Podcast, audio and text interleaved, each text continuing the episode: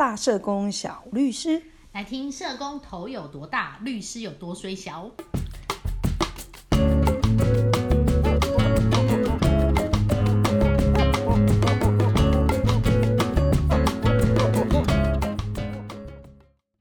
今天我们要说说什么呢？哎，Jessie，你是一个非常常旅行的人呢，对不对？也没有非常啊，现在疫情期间是谁有在旅行啊？？Come on，现在是一个大家都被关在家里面很苦闷的时光啊。对啊、好难想象我们以前说走就走的日子到底是什么哎，好难想象为什么就是全世界人集体被关起来，感觉原来是这样。对，但是我觉得哦，如果你不是一个过去曾经有过旅行经验的人，特别是国外旅行的人，你可能不会感受到这个落差到底有多大。嗯，那是真的。对，嗯，你真的要做做过那种，就是机票订了，就是给他出发去的那个经验，其实我觉得是非常珍贵的耶。对，尤其是呃那种说走就走的旅行。没错，就是今天，哎，我心血来潮，或是心情不爽，机票订了，时间假请了，就给他去。对，那为什么你喜欢旅行？我觉得旅行其实是可以看到你在日常生活以外很多很不一样的事情，因为你的心情很不一样啊。你平常在上班的时候，你就会有今天工作要做什么，你今天生活要怎么安排，下了班之后还要再处理什么事情，然后你每天都在想这些生活中的琐事或工作上的琐事。但是旅行的时候，你是可以放掉这些东西，就是专注的在体验你在旅行当中接触到的风景、人，还有食物。嗯旅行对我来讲其实是一个休息，嗯，就是可以真正的放松，就是离开你熟悉的环境，然后到一个陌生的地方。然后虽然有时候坦白讲，旅行也是蛮波折的，你可能舟车劳顿啊，然后可能去面对新的人呐、然后面对新的环境啊。可是另一方面，除了休息之外，就是因为你可以面对新的人跟新的环境，所以这是一种刺激。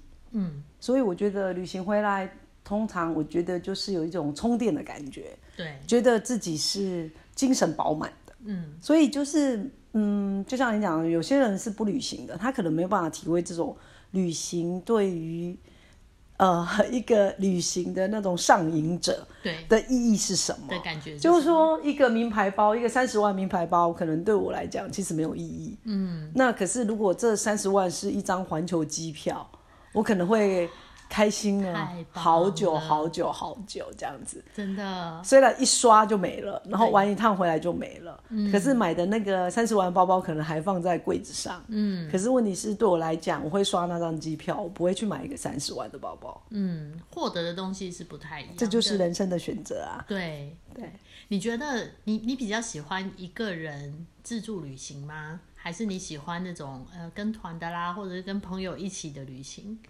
我一直都是自助旅行，嗯我应该没有跟过团吧？我严格，你问了这个问题，我严格想一下，嗯我没有跟过团呢、是哦，我都是自助旅行。我第一次的自助旅行是十九岁，哇，然后所以我都开玩笑说，我未成年就开始玩了。真的，对，那可是我觉得那一趟就是第一十九岁的那一趟第一次的自助旅行，欧洲冬天的自助旅行，嗯，对我来讲是很有意义的。嗯，怎么对说？就是我第一次知道说，哇，原来我需要的东西其实不是那么多。嗯，就是我需要的东西，因为我那时候去了一个月，整整一个月，哇，然后我就会说，哎、就是背在背上，哎、真的不是开玩笑，将近二十公斤。嗯，因为我们以前古时候啦，那年代，对，就是真的就背在身上。嗯，然后呢，你就会想说，嗯，我多带这个杯子，或多带这个电汤匙，嗯，那用得到吗？对，用得到吗？然后如果用不到，就不应该带，因为就是会增加你背包的重量。嗯，然后呢，那个背包好像就是我的生活所需，然后把它放大，好像你会去思考说，那你人生里面你要背负的东西到底是有多少？嗯，maybe 没有那么多，你需要的东西没，其实不一定有那么多，所以会去思考说。断舍离这件事，嗯，对，在自助旅行第一次就是说让我学习到的是这个。那第二个就是让我学习到说，其实我可以的。就是说，你可以在这个旅行完成之后，你发现，哎，你是有自信的，你可以做很多事，对，你可以有对自己有一种信心。嗯，假设你要做的事情，你就会完成。没错，只要你下定决心，那我觉得这种自信是非常重要的。嗯，对，对，对，所以我我都会跟那个姐妹们说，去旅行吧。嗯，那如果可以，一个人的旅行，对，因为还有一个很重要的是。你在旅行当中，尤其是一个人的旅行的时候，嗯，其实你是在跟自己的生命对话，对，是在自己跟自己对话，对。那常常我觉得有时候人有时候有一些有一些执着，然后放不下，嗯，然后当你自己好好跟自己对话，你会放下自己，也会原谅自己，嗯，然后也会原谅别人，嗯，那很多事情事实上就释怀了，对。真的对，所以我觉得自助旅行对我来讲，是我生命中非常重要的意义。嗯，而且我也很开心，我在十九岁就开始自助旅行。嗯，然后我在想，我应该会一直旅行到我走不动为止吧。哦，这真的很重要啊。对，我的我也觉得一个人的自助旅行里面，真的会让你呃，很多人我当我在讲，尤其是女生一个人自助旅行都。多半你周遭的人都是不认同的，都会觉得这样子很危险。但是我觉得，等你等你踏出那一步的时候，你会发现，哇，原来你自己有多勇敢。没错，然后就会真的会增加很多你对你自己的自信。你会不会觉得自己好棒？会，而且你就会发现，其实我可以做的事情根本就超过我自己的想象。没错，所以你以前是限制了自己。对。就是你会觉得好担心、好害怕，或是其实后来你就会发现，其实真的也没有这么可怕，甚至你是有能力可以保护你自己，跟呃分辨说有没有危险发生的。但这些东西都需要从真的把你放到一个，就是你只有靠自己的时候，你才会发现你可以做到这些东西。对啊，因为这就很像生存游戏啊。对，因为你就是一个人，然后你必须要生存下来。对，然后你要想想说，哎，那我要怎么生存下来？嗯，然后你就只有背包里的东西，你只有背包里的家伙。没错。然后你要想说，你怎么面对接下来的旅程？嗯，对，嗯，我觉得一个人旅行还有一件很好的事情，就是刚你说跟那个自己对话，跟自己在一起。所以你的旅程也是可以依照你当下的状态，你都可以去做调整，你不需要配合别人。你今天本来规划你可能要走很远的路，但是后来你发现今天哎天气不好，所以决定在咖啡馆里面吃个美食，喝个咖啡。可是你可能会体验到很不一样的风景。其实这个都是可以，都会在你一个人旅行的时候，你就会有很多不一样的吸收。我觉得一个人自助旅行的时候，最棒的事情就是你的五五五感会完全的打开。没错，对，你会很敏锐，然后你会很专注在注意你身边所有的事情，跟你平常在日常生活的状态其实是完全不一样的。没错，没错，而且那种经验是超棒的。对，就是你会好像就是来到一个不同的地方，然后就像你讲，五感全部打开，然后你好像霎时间就接收了所有的东西，然后好像生命重新洗过一遍的感觉。嗯，这有时候 好像有一点抽象，可是真的是体会过的人，其实应该就知道我在讲什么。对，人生当中一定要有这样的体验，真的会有给自己很多很不一样的感觉。嗯，而且自助旅行有一个好处就是说，呃，你不用按表操课。对，如果说你是跟着团团体，就是去旅行，那你就要团进团出啊，然后呢就要去等人嘛，嗯，然后呢有什么行程嘛，嗯，可是问题是。有时候旅自助旅行，你可以，嗯，我不要啊，我今天就觉得，呃，这个地方超棒的，然后我不想再离开了，我想要多待两晚，嗯，那我就多待两晚。所以我到后来我的旅行，常常我都是只订第一晚的饭店。哇，这么冒险哦？也还好，可是因为我知道，我有大概排一个行程呐，然后呢，可能就是说，呃，我大概知道说我要在哪几个城市，然后可能也会有一些选项，嗯，要住在哪里的选项。可是我不会真的就订全部都订满了，嗯哼，因为我要保留那个弹性，嗯，对，这样其实是蛮好的耶。对，那我问你，你印象最深刻的自助旅行的经验是去哪啊？我印象最深刻的就是我在冬天去荷兰的经验。一般大家其实会去荷兰，应该都是春天、春夏季节，对，去看郁金香。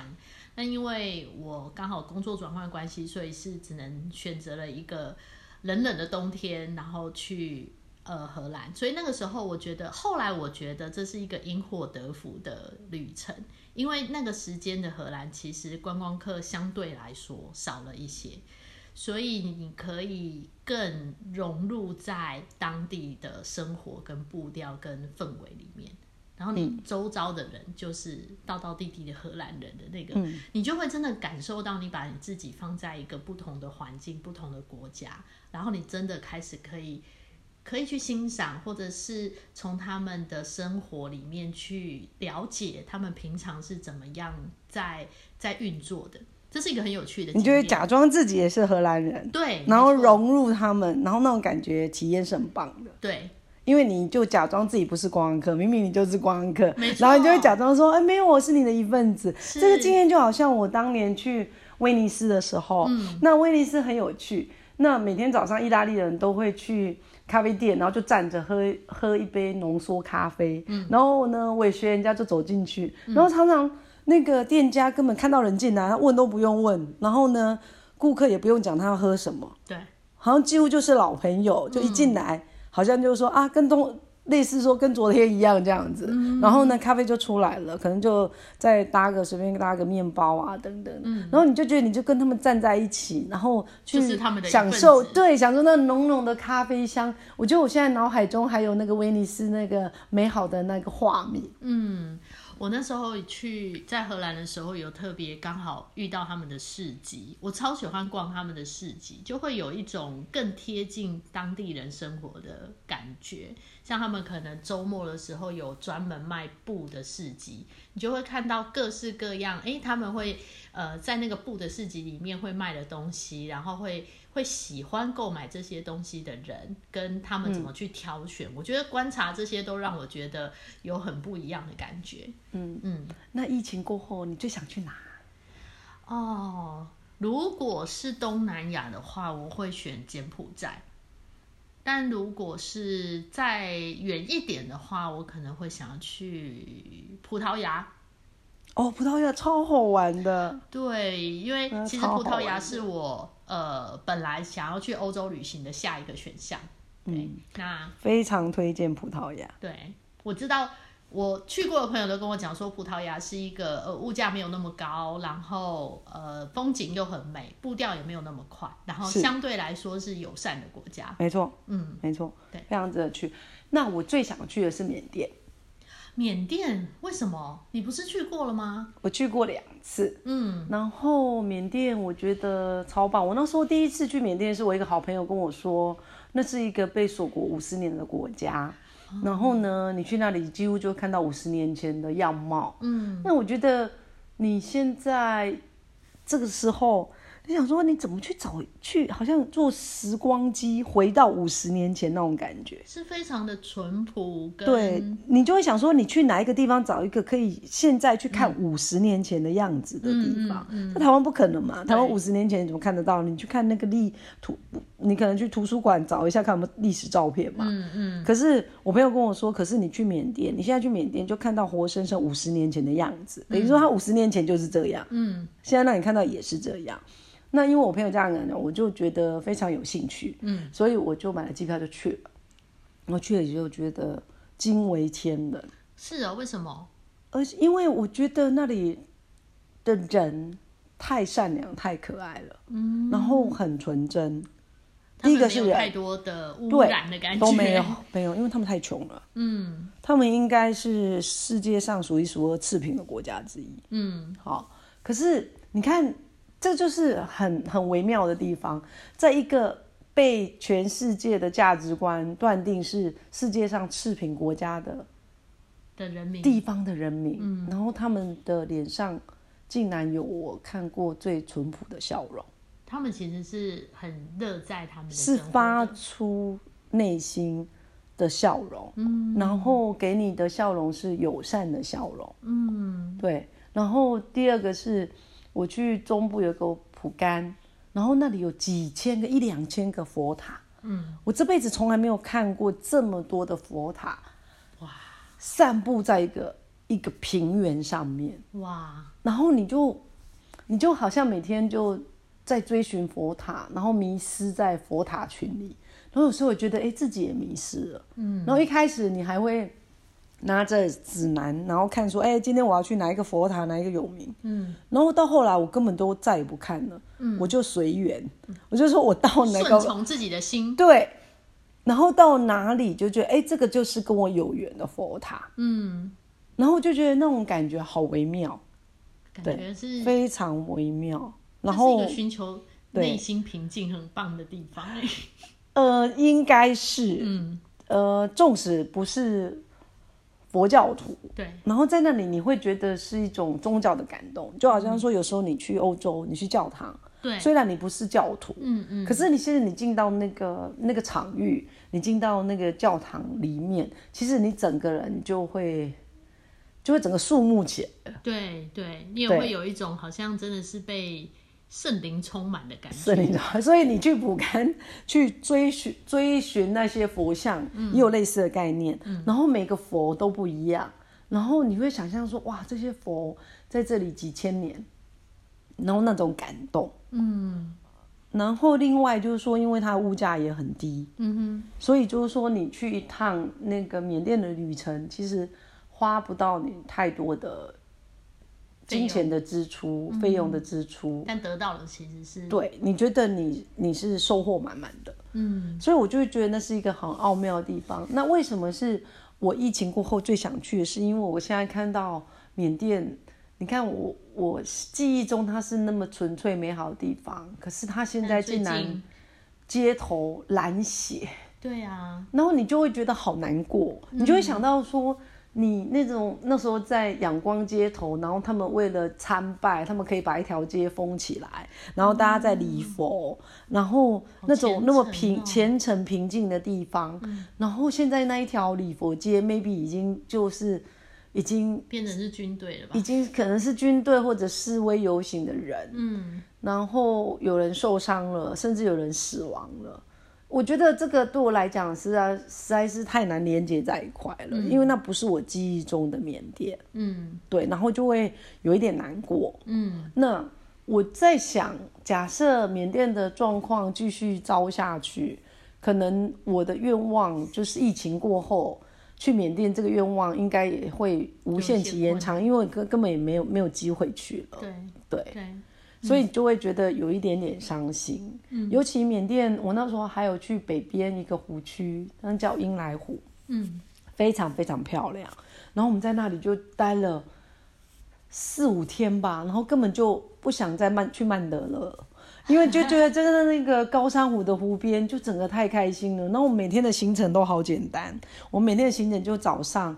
如果偶尔早起，就随性看看日出，因为我们住的民宿应该是那个那个 town 里面最高的，所以我只要打开窗户，那个太阳就缓缓的、缓缓的升上来，太幸福。然后再去吃早餐，然后吃完早餐之后，我就哦想想今天要干嘛呢？不然下午来去酒庄喝一杯酒，我们就骑着脚踏车去酒庄，太惬意了。对，然后呢，或者是说，嗯，那不然还是。